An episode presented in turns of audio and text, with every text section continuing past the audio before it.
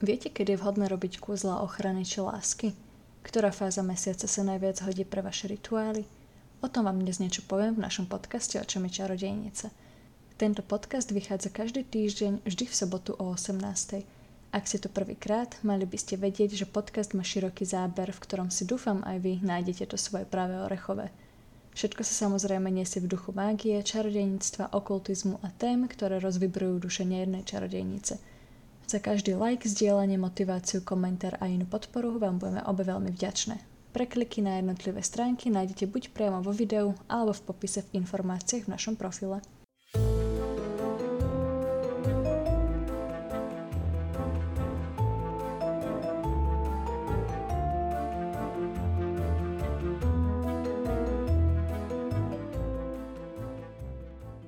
Zdravím všetky čarodejnice, všetkých mystikov, alchymistov, šamanov, mágov a aj skeptikov, ktorí práve počúvajú tento podcast. Dnešnou epizódou vás prevediem ja, Senua.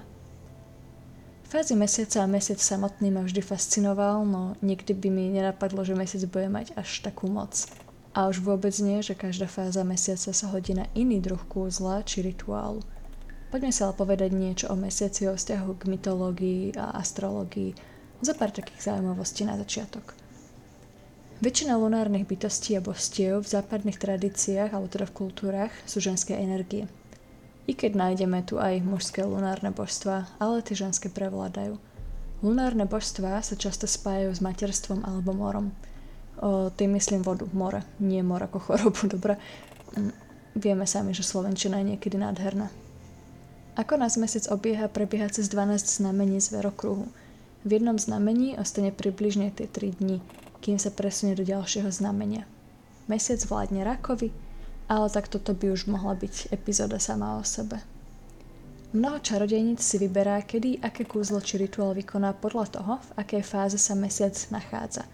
V zásade platí, že kúzla určené pre zisk sa robia počas dorastajúceho mesiaca a kúzla pre vyháňanie počas ubúdajúceho. Ale toto je úplne na vás. Vôbec sa tým nemusíte riadiť, ale kľudne môžete. Dokonca si môžete kúzla načasovať aj tak, že v akom znamení práve mesiac bude. Jednoducho povedané, keď si chcete niečo pritiahnuť k sebe, využite na to čas medzi novom a splnom a keď chcete niečo odstrániť, respektíve odoslať smerom od vás, je vhodnejší čas medzi splnom a novom. Poďme si rozebrať jednotlivé fázy mesiaca. Niektoré čarodejnice sa riadia štyrmi základnými fázami nov, dorastajúci mesiac, spln a cúvajúci, teda ubúdajúci mesiac. Pri niektorých čarodejniciach môžeme vidieť, že sledujú aj také tzv. ja tomu hovorím, že medzifázy. Tu by to vyzeralo nasledovne. Nov, dorastajúci mesiac, prvá štvrť, pribúdajúci mesiac, spln, ubúdajúci mesiac, posledná štvrť a ubúdajúci polmesiac. Ale čo jednotlivé fázy znamenajú? Tak poďme pekne porade. Začneme novom. Ten trvá približne 3 dni. Je to čas odpočinku, plánovania nových začiatkov, rastu, lásky, priťahovania si vecí k sebe, regenerácie či ďakovania.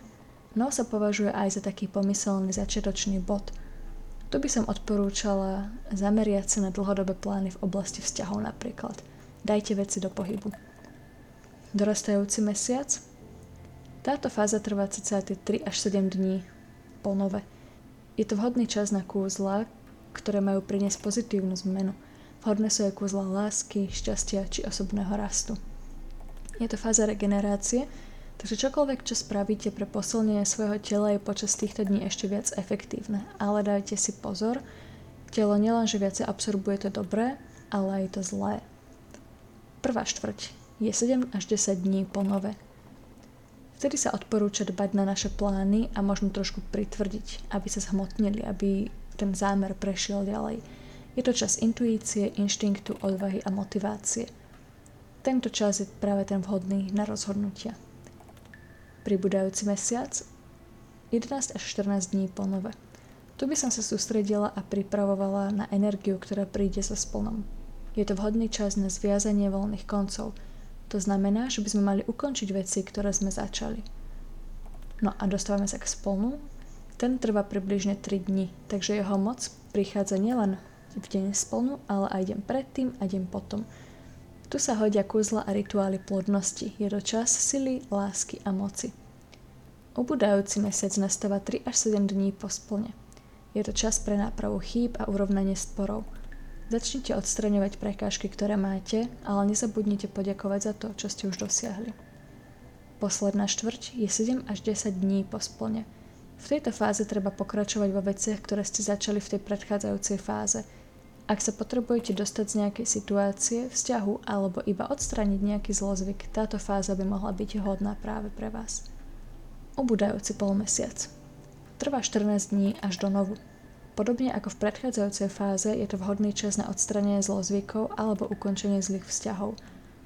Taktiež sa môžu robiť kúzla a rituály vykázania a uvoľnenia. Ja osobne sa veľmi fázami mesiaca neriadím, ale keď už určite nie až takto dopodrobna. Skôr preferujem tú jednoduchšiu variantu štyroch fáz. No tak ako všetko v mágii, aj tu platí, že je to veľmi subjektívne. Niektoré čarodejnice budú plánovať dopredu, kedy a aké kúzlo urobia a iné proste nie. Okrem fáz mesiaca sa môžu riadiť aj planétami dňami v týždni, či už spomínanými znameniami z verokruhu. Ako je to u vás? Riedite sa fázami mesiaca alebo ani nie? Okrem týchto základných fáz mesiaca poznáme ešte zo pár ďalších. Super mesiac, modrý mesiac, tmavý mesiac a čierny mesiac. Super mesiac nastáva vtedy, keď mesiac v splne alebo nové je najbližšie k Zemi. Super mesiac sa zjavuje približne 3 až 5 krát za rok.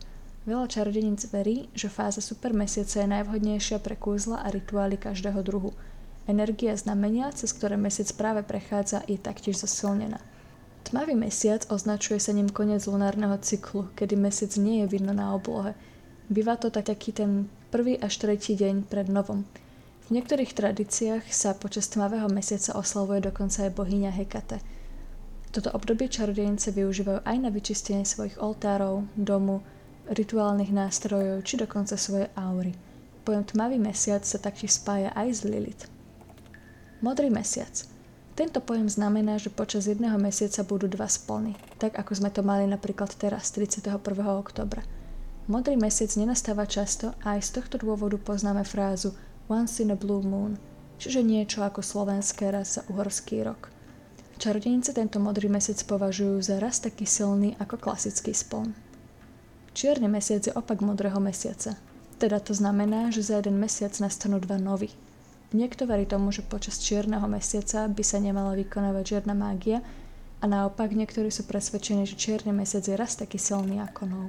Dúfam, že ste sa v tejto epizóde dozvedeli niečo nové a zaujímavé, aj keď bola trošku kratšia.